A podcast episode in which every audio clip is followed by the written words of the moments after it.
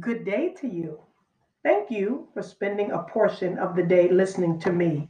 December, the month Jesus' birth is celebrated, is my favorite month as it allows me to reflect on the very special redemptive provision made by Father God.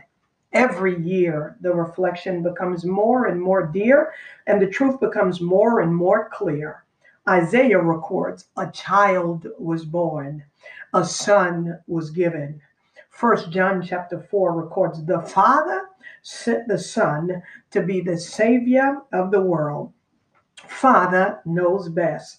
Thanks be to God the Father for his unspeakable gift.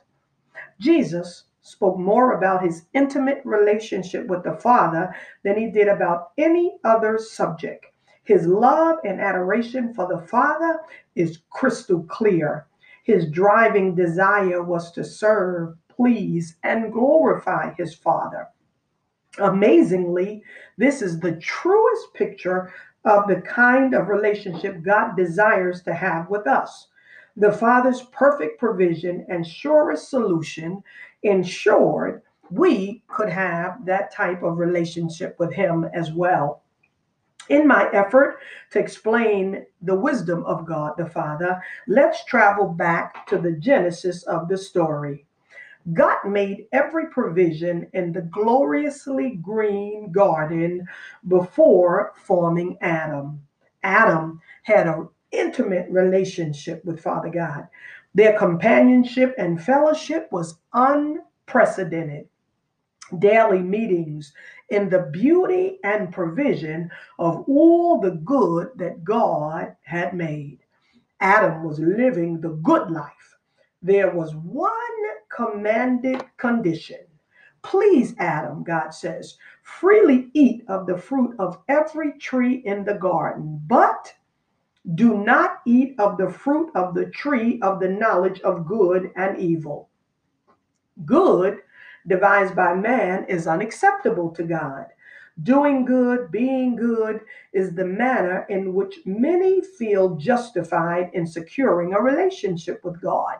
The Bible says every man's ways seem right in their own eyes. The Bible says there is a way that seemeth right unto man, but the end of that way is death.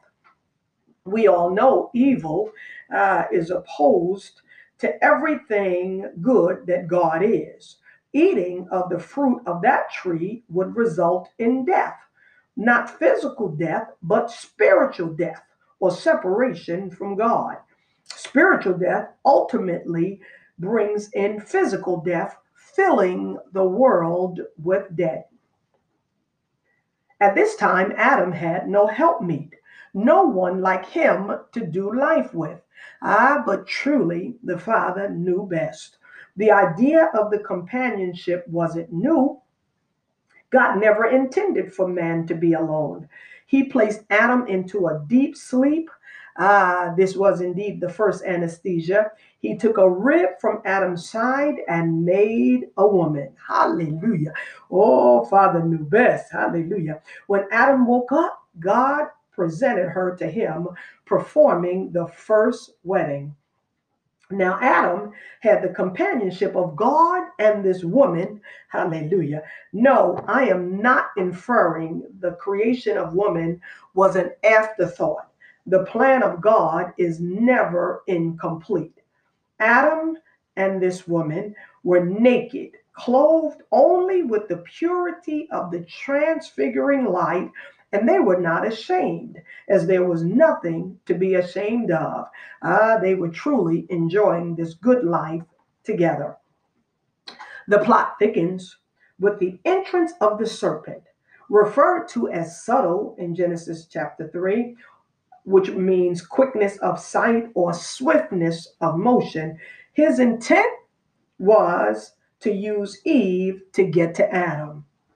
Eve's conversation with this subtle serpent, who used his ability of limited speech to level this attack, provoked the eating of the fruit of that forbidden tree.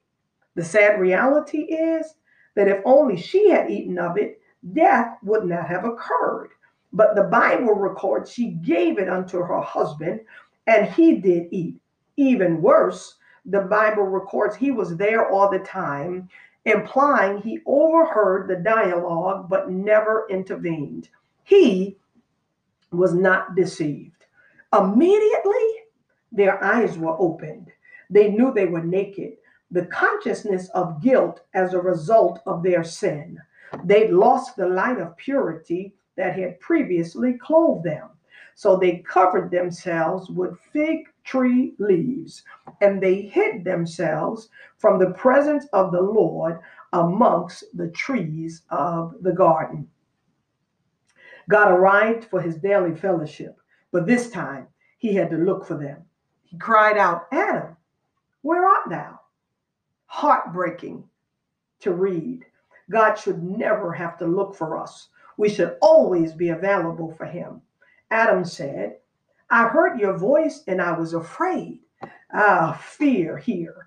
The voice, uh, fear, the first reaction of fallen man. Adam went on to say they were naked and they hid themselves.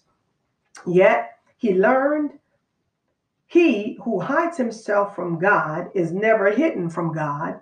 And likewise, he who runs from God uh, can never escape God. Father knows best here.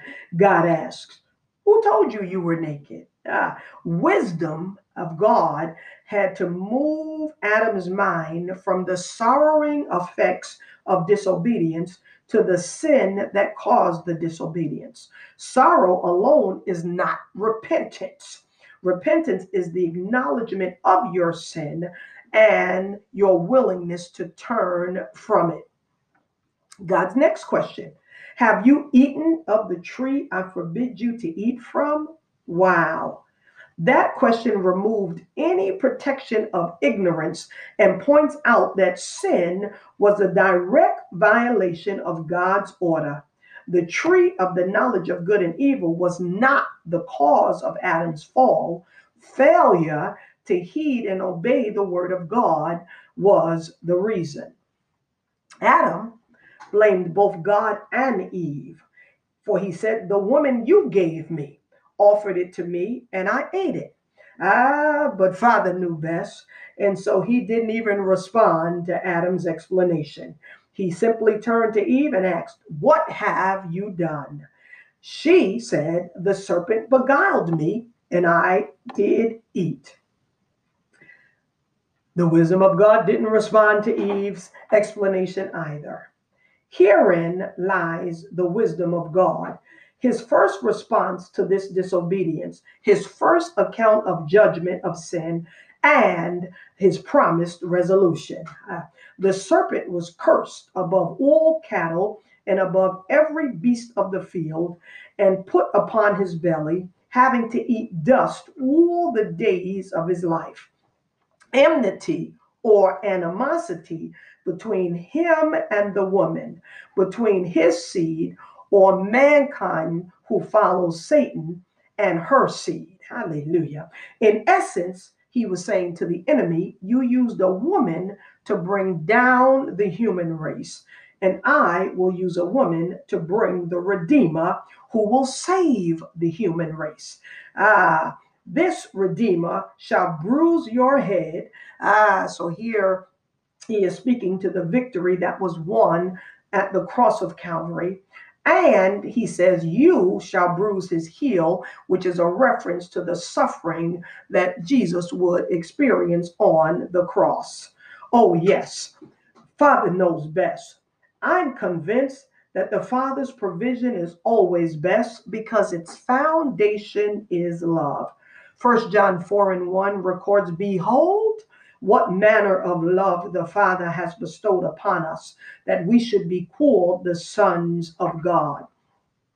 Following God's way and his will is found in his word is the secret to success. Matthew 6, verses 31 through 34 record Take no thought saying, What shall you eat or drink or even wear? Your heavenly Father knows you have need of these things, but seek first the kingdom of God and his righteousness, and all these things will be added unto you. Ah, thank you, Father. Believers don't have to sin. Um, and we should not sin. But if we do sin, owning our sin is the best way to access the advocate with the Father. For First John chapter 2 records, My little children, I would that you sin not. And if any man sin, we have an advocate with the Father. I'm so grateful on this first Tuesday in December. I love the month of December as, again, it speaks to the celebration of the birth of the Savior of the world. Uh, truly, the Father sent the Son.